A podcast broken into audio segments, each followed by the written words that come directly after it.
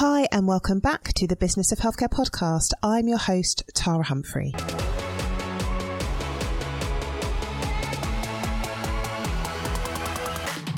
I run an award-winning healthcare consultancy specialising in supporting primary care networks.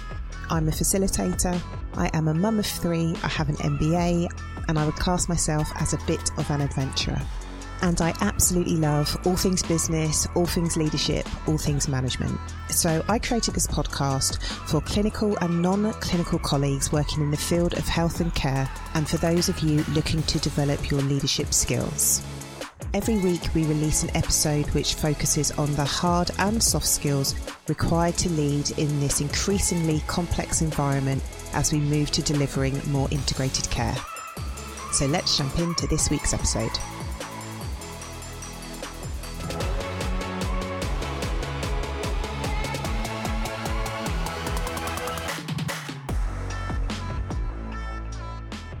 Hi, Kath. Thank you so much for joining me today on the Business of Healthcare podcast. How are you doing?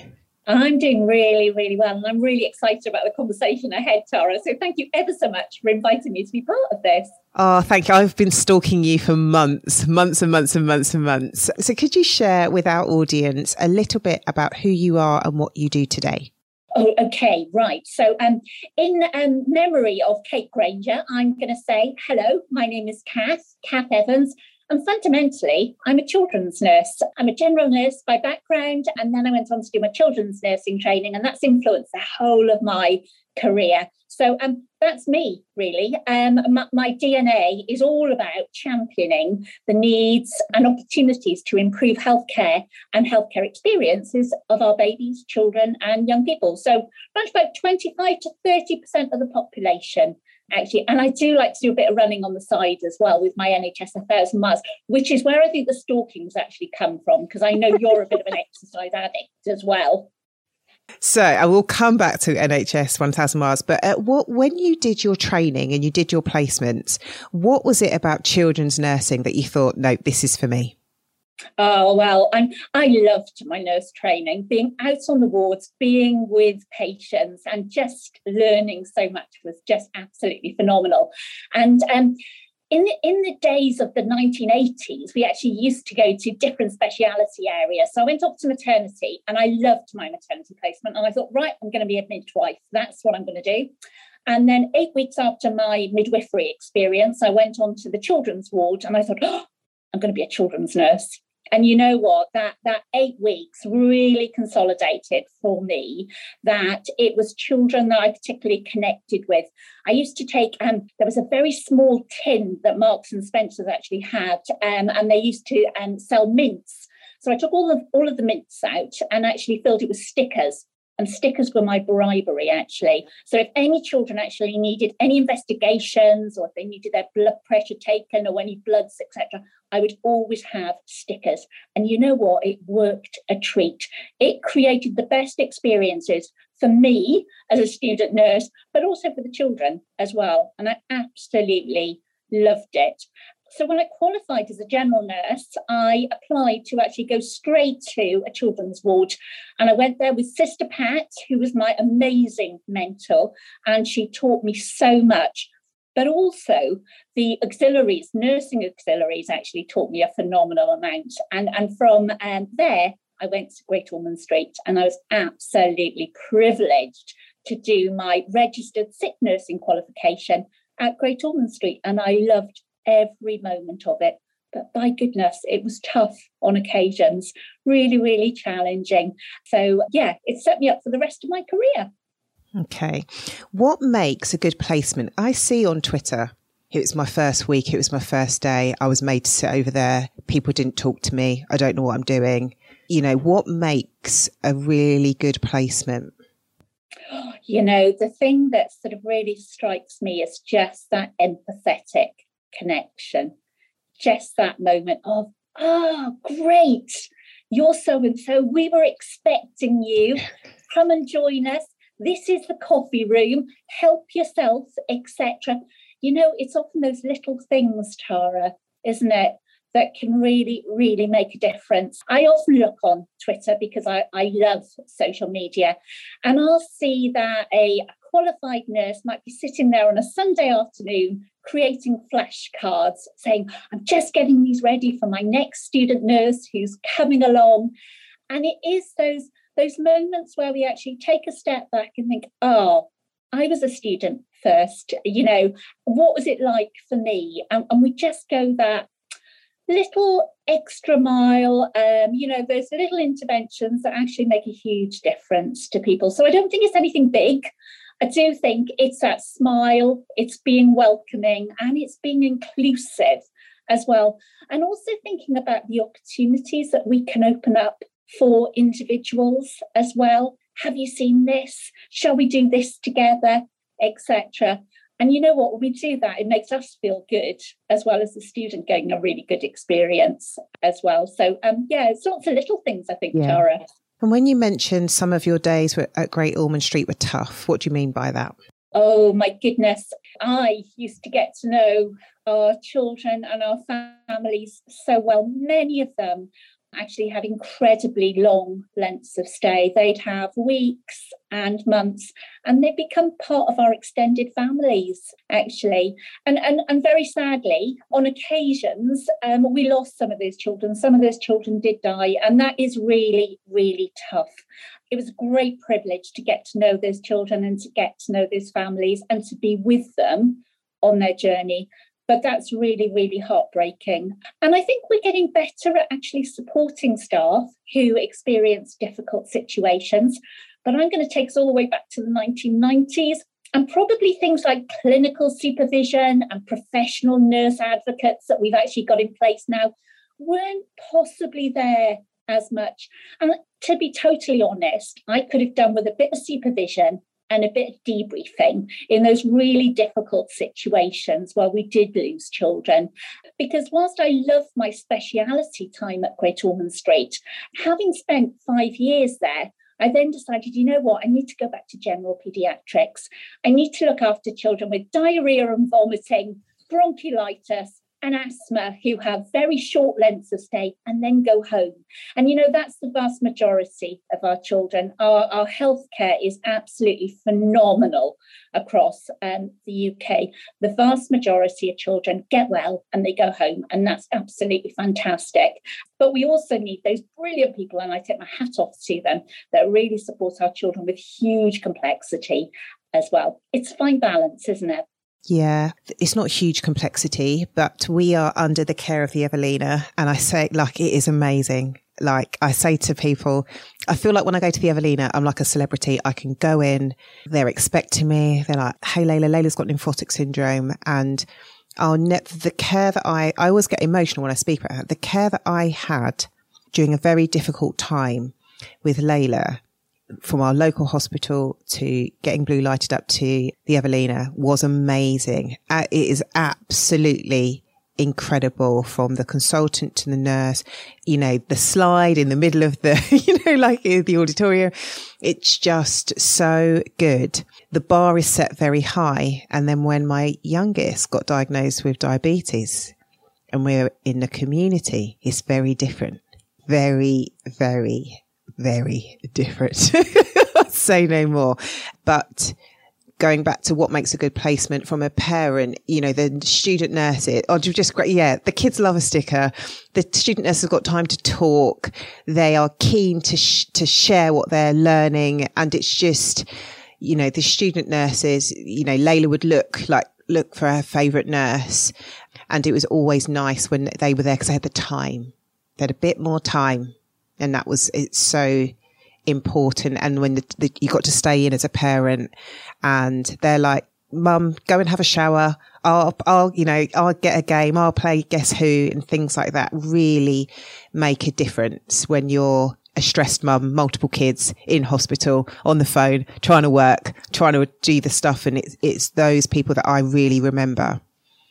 You know, and it's really, really important actually to hear you reflecting about the fact that we don't just care for the child. Yeah. We need to care and connect for that entire family if we're going to create the very best healthcare experiences in that situation.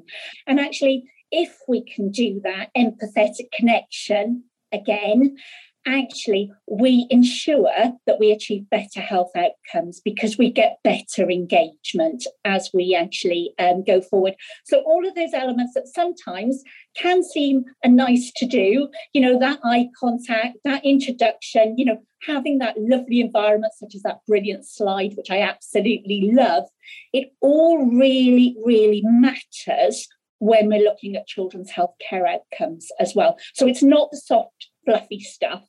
This is really, really important. So whether that means sort of, you know, better kidney results, whether it means better blood glucose results, actually, all of those interventions really, really do matter. So really helpful to hear you reflecting on that importance, Tara. So you emphasise empathy. What gets in the way of empathy? I think the challenges that we're all seeing currently with regard to staffing levels and staff who are really, really stretched and pulled in lots of different directions. And understandably, the public actually being stretched and challenged as well. You know, I think it comes from both sides. You know, if we're having a tough day as a member of nursing staff, as a member of medical staff, or allied health professional colleagues, actually, the public pick up on that.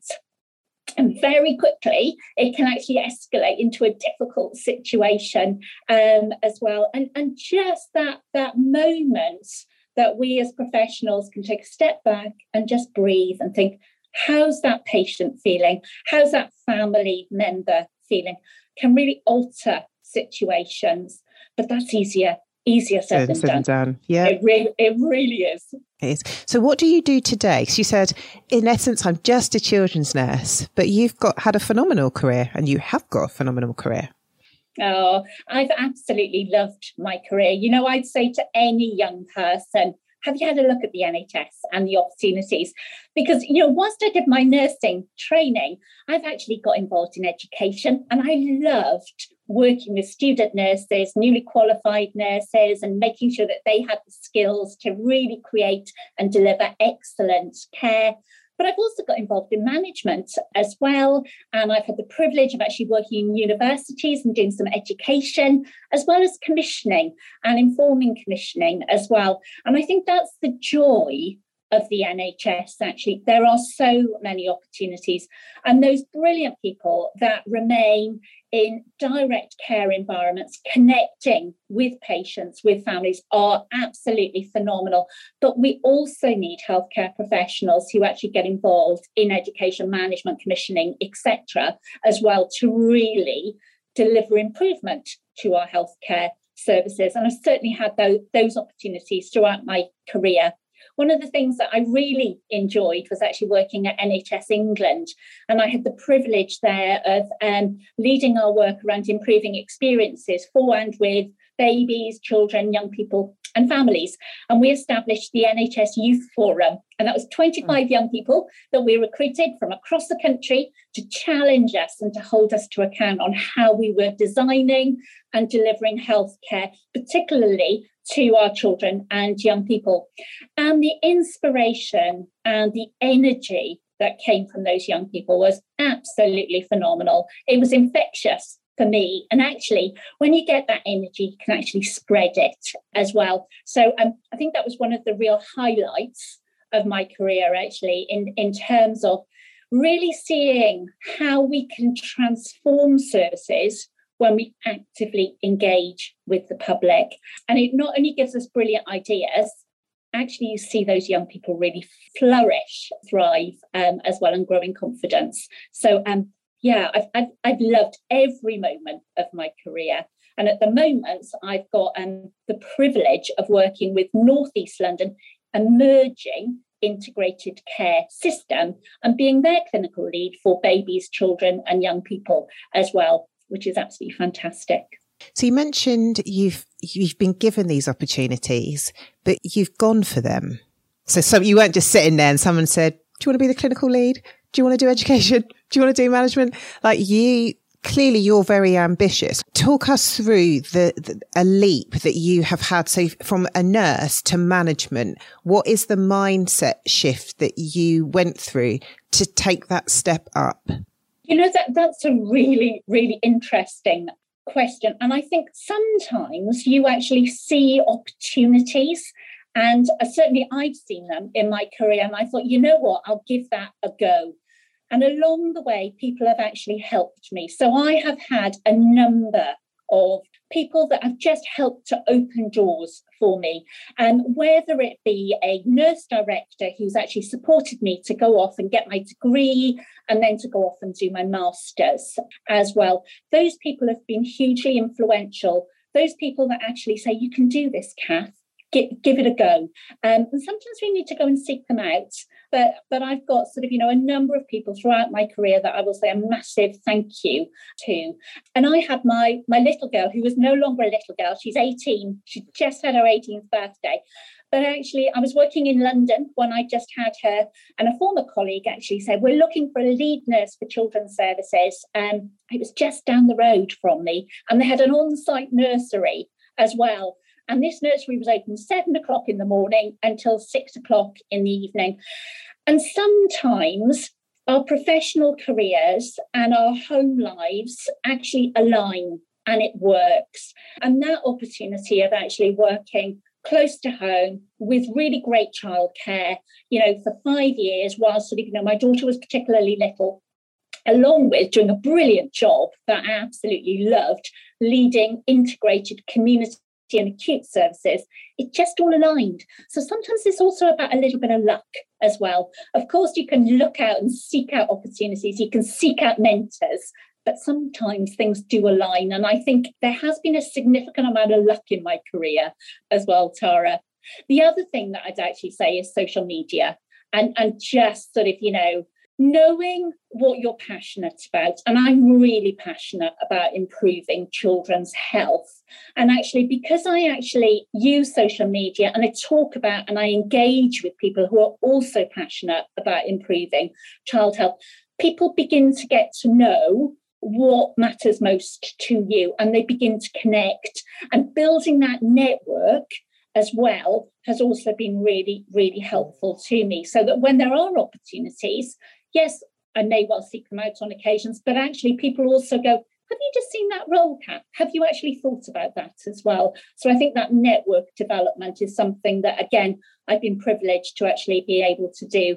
I'll never forget being in a room with Helen Bevan, actually, as Chief Transformation Officer. And it was probably, my goodness, about 10 years ago. And Helen said, oh, you know, who's tweeting? And at that stage, there weren't very many of us tweeting. And I popped my hands up and Helen said, oh, Kath, you're one of my favourite tweeters. my goodness. Oh, my God. It was like, yeah. Okay, so I'm one of Helen Bevan's favourite tweeters. That means I've got to tweet really well, and it's got to be high quality stuff. You know, talk about the bar being raised. But you know what? Just that little bit of encouragement was just magic. And it's just sort of, you know, thinking about how we use our words positively. And I have huge respect for Helen and her work. And I will always be grateful for her encouragement as well. So you've talked about encouragement and opportunities and privilege. So you are in a privileged position. What do you do to give people that opportunity that may not have the privilege that you have? Yeah, that's... That question has actually sort of made the hairs on the back of my neck. Sorry.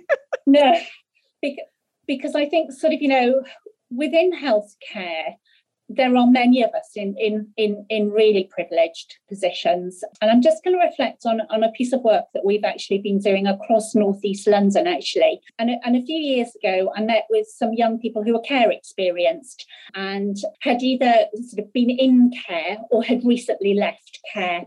And we talked about employment opportunities, and some of the comments that came back when I was asking them about were they interested in working in the NHS were, why would the NHS ever want to employ me? It's such a respected organisation, and my life experiences don't match with that.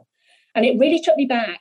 And I thought, my goodness, these are young people who possibly won't have had mums or dads that can drive them to an interview, take them to H&M or Outlook, or sort of, you know, one of their local shops to actually sort of, you know, buy them a new shirt and a new...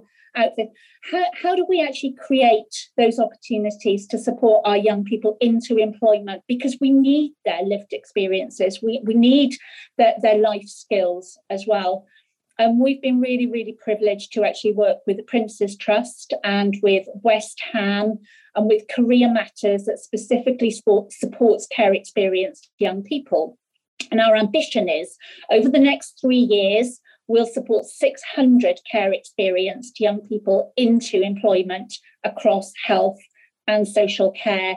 And I think it's opportunities like that in terms of aligning with organisations and actually saying, how do we support our young people that really do matter to me, and that I just think we need to grasp. So yes, we can do mentorship, and I will try my very best to actually ensure that I'm open and available to support other colleagues where they're actually seeking it out. And the Florence Nightingale Fellowship is a really lovely example of that. So many of my colleagues are actually doing that programme, and I've got the privilege of actually mentoring them through that. But I also think that creating programmes such as the Care Experience Pathways to Employment work are examples where we can really make a difference when we're in senior positions sometimes within the NHS. And I would love to see that programme actually rolled out throughout the whole of the country. I think it was the civil service a couple of years ago took on 263 care experienced young people. That's transformational. Often these are our young people who have used our A&E services, used our safeguarding services, spent time on our inpatient wards, spent time, engaging with our looked after children's nurses. Actually, if we can offer them employment, it not only transforms their life outcomes, but actually the life outcomes of their children as well. So, we begin to challenge some of the circles of inequalities that we actually see within society as well.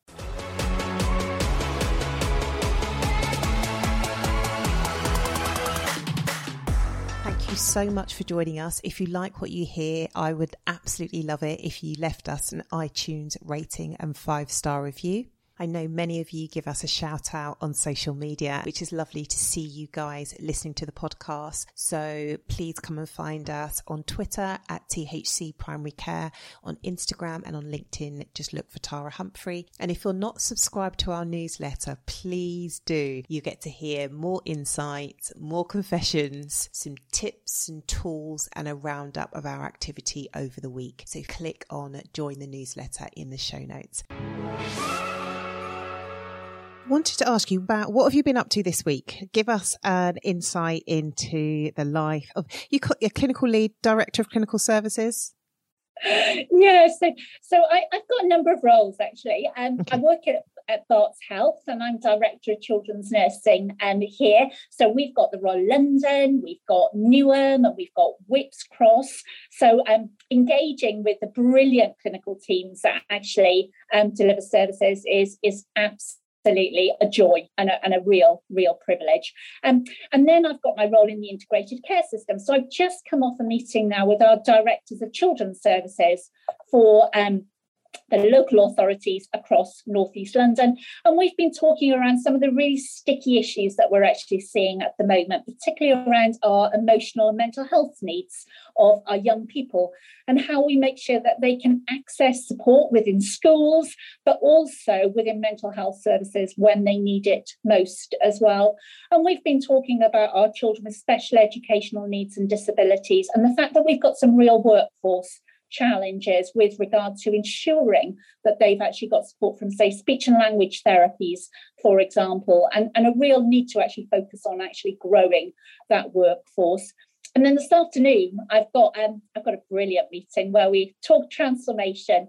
So there's amazing work that actually happens with regard to primary care and our hospital professionals actually collaborating to really integrate care and to make that join up as strong as it possibly can be as well. So yeah, my week is all about talking and listening, importantly, and being out and about.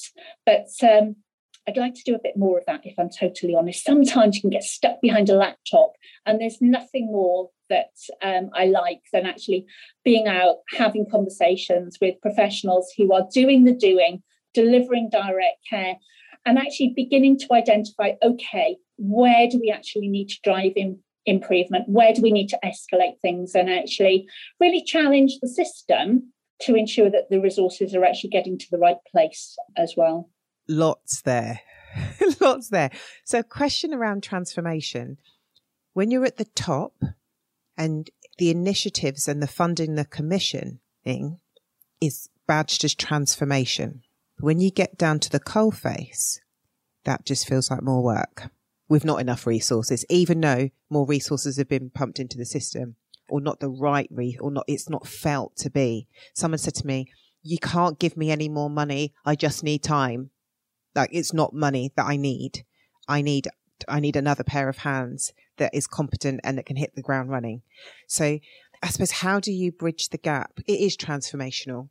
And maybe when you're in it, you can't see it because it's just really difficult. What's the communication loop going up and down so you hear the impact of this supposed transformation? And I think there's a real balance there, Tara, and I think it's a really great challenge, actually, because what we want to do in terms of ensuring that all of the care that we deliver is of high quality, there needs to be some investment in that baseline, in that fundamental level of care delivery.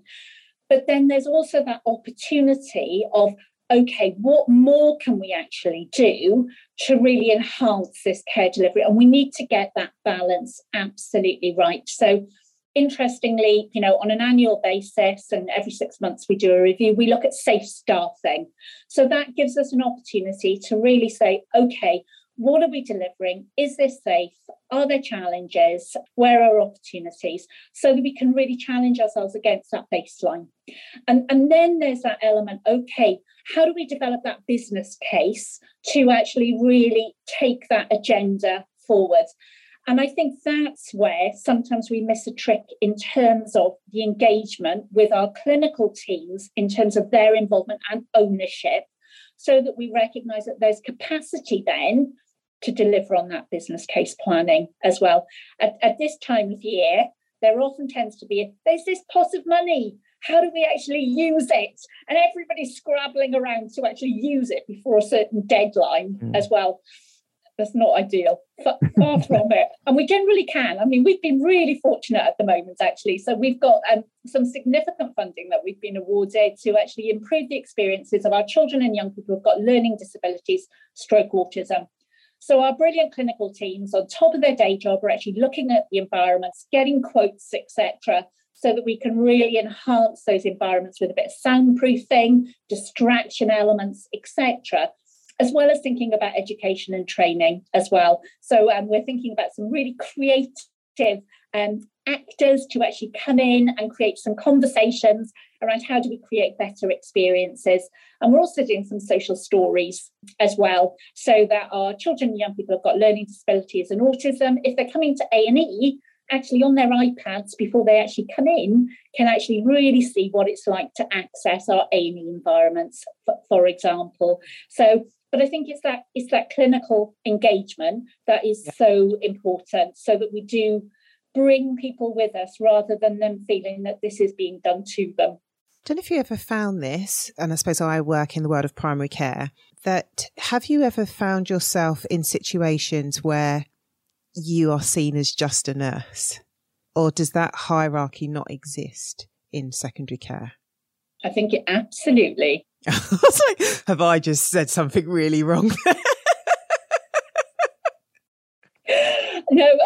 It's what a fascinating reflection. Actually, I think as nurses, we often feel like that. I often feel like that. I'm just a nurse. And I think sometimes it takes a huge amount of courage to believe, okay, yes, I am a nurse, but actually I've got experience. I've got connections directly with the children, young people and families, or the patient group that I actually serve, to be able to articulate that narrative. but sometimes it needs opportunities for us to practice at being brave as well. Again, you know, incredibly fortunate. I've had the privilege of actually being the chair of our children's board for Barts Health. And I'm a nurse in that role. And if I actually look at my other colleagues, they are medical leaders in chairs of the medical board, the surgical board, the women and children, the women's board, for example. They are medics. But actually, I think the nursing contribution is significant, and we do need to be brave and to challenge ourselves and be prepared to actually step into those roles. They're not easy roles, but I do think that programmes such as the NHS Leadership Academy, such as the Florence Nightingale programmes, such as King's Fund programmes, for example, can all help us find our voice and actually encourage us to actually be brave as well. And having just done the Bevan programme with the NHS Leadership Academy, actually having a supportive learning set with multidisciplinary colleagues can really help us, you know, test out our views and test out how we actually present ourselves to actually build that competence and that courage to actually say, yes, I might have a nursing qualification, but actually my views, my perspective is just as valued as my AHP colleagues, as my medical colleagues, as my management colleagues as well. And I think people such as, you know, Ruth May as our Chief Nursing Officer and within NHS England, NHS Improvement, and people like Viv Bennett in terms of public health nursing leadership are real champions for the nursing contribution as well. And they're brilliant role models as well. Who is your go-to if you've had a really bad day or a bad meeting and you just need to just talk to somebody that understands you, understands the situation? Who is the first person that springs to mind? And, you know, I have to say, actually, it's my husband. And Mike is he's a nurse practitioner. So interestingly, he's got a forces background and went into A&E a bit later on in his life, but has actually stayed in A&E and urgent care throughout his career, delivering direct care, nurse prescribing, assessing, etc. And he gets it, even though he goes, oh, yeah, but I'm seeing patients day in, day out, and you're doing all of this admin stuff and management stuff, etc. But it's a really lovely complementary perspective. And I think we all need those go-to people, don't we? Where he'll just turn around to me and go, oh, just get a grip, Kath. And I really need somebody to actually say that to me, you know, just put this in perspective, you know, bite-sized chunks. So I'm really, really lucky to actually to have that opportunity. But also, I mean, throughout my career, I've sort of, you know, got a number of colleagues who are also senior children's nurses. And, you know, and one of my colleagues, Sally Shearer, is the chief nurse at Sheffield Children's Hospital. And she's a brilliant person to actually say, can I have a conversation about this? What are you doing about this? And I think that network actually of the Association of Chief Children's Nurses is really, really helpful. And we've seen that network grow over many, many years actually to include our colleagues in district general hospitals as well as in specialist children's hospitals. And now we're also seeing community colleagues actually becoming part of that network as well. That really, you know, strengthens our voice and advocacy opportunities in relation to the population group that we're serving. So we mentioned at the beginning, you're part of NHS 1000 Miles. Did you set it up? We did, yes, with a few other colleagues actually, yes. So could you tell our listeners what NHS 1000 Miles is? So way back 5 years ago now, we were having a conversation about how could we celebrate the NHS's 70th birthday. Could we give the NHS a present? And Nicola, a commissioner from the north of the country, and another colleague, Kath, from the south of the country, on social media one evening actually had a conversation and said, how about if we agree to actually work towards achieving 1,000 miles over the period of the birthday year, over the 70th birthday year? So we thought, right, we want this to be really inclusive. So we know that there will be some amazing runners that run 1,000 miles in a year without even thinking about it. But actually, for some, it could be a real challenge. And certainly 5 years ago, I wasn't running 1,000 miles in a year. Could we encourage people to actually walk it? How about cycling it, swimming? So what we thought we'd actually do was actually say, let's set a target of 1,000 miles and anybody can count any miles that they actually want to towards their target. And we set up a hashtag on social media, on Twitter, and we encourage people to actually post their totals on a Sunday evening at 7:30 with a picture of what they'd actually been up to that week. And it has just grown year on year. So actually now, if you go on Twitter on a Sunday evening, yep, all I can see... You're trending. Life, yeah, bing, bing, bing, bing, bing. All of these amazing staff members from across the NHS, but also patients and their families saying what they've actually been up to with the most spectacular views and pictures. They are just superb. And, you know, it's just such a lovely community. And nothing brings me greater joy than when somebody's actually like, I've just gone to my park run and I've never been to park run before, for example. Or, you know, one of my colleagues actually posted a picture recently of her transformation. And in terms of that, Linda, well-being, it's amazing. Yeah, yeah, yeah. She's like a different person. It's so funny. I think with social media, and I think people that follow me on social media, like the two people that do, we talk about community, and I didn't really get it, or I hadn't found my community. I personally have not built a community, but I am part of the NHS, the Early Risers Club, and I feel part of that. And I think it might have been 18 months ago, it was around the pandemic. I've lost all track of like days and times, but I kept seeing it. And it sounds so silly, but I think other people will be able to relate to this. Can I join? Like, can I start using it? And it's so silly because you do actively invite people. But at that moment in time, I just kept seeing it. And I think so many people will look at something and think, can I join? Can I be part of it? Like, you're waiting for this like virtual invitation. And I think in the end, I was like, Tara, if you want to use the hashtag, you can just use it. Like, stop overthinking this. And then I think, yeah, every week or every Sunday, you just post your miles and you see other people's miles. And it's so inspiring. I mean, people do silly miles, you know, like I think it was like on the 2nd of January, they were like, oh, I've only just done 100. It's like, but it's not competitive. I mean, it depends how you take it, but I look at it, I'm very, very inspired. But I do feel part. I feel like if I met somebody in real life, I would feel like, oh, like we kind of know each other a little, like we know that we like running and walking and exercise and getting up early. It's a real community. Should be really proud because it's definitely up. I exercise, but it's definitely made me do more. There are certain people I'm like, right, I'm coming for you. I'm coming for you. I'm loving that reflection. I really, really am. Because I agree, Tara. You know, sort of, you know, I've really connected with people that I didn't know previously. Yeah. And again, it comes back to being brave, doesn't it? You know, we talked about empathy, we talked about bravery, and actually just giving it a go, using the hashtag, whether it be NHS 1,000 Miles, whether it be Early Risers Club. And actually, you do come across like-minded people. Mm. I know a few of us actually got together and we did the Leeds Marathon. It was the York Marathon.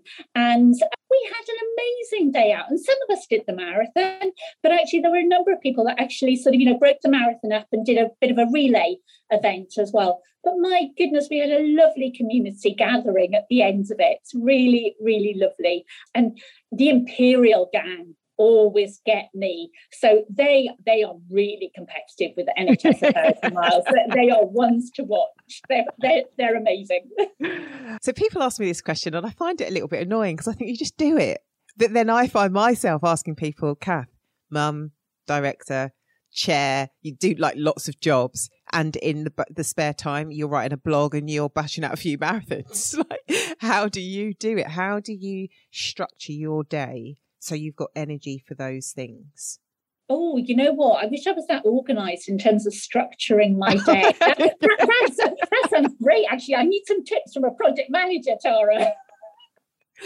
You just wake up and you must do, mustn't you? I'm really lucky. I mean, I sort of, I look at my dad, and my dad was an early riser. He was always up, he was a steel worker, in work and leaving, just before 6 o'clock in the mornings, and sort of, and thankfully I've inherited his genes. So, being up early is incredibly helpful. But I also think just that degree of flexibility in terms of our lives and our careers.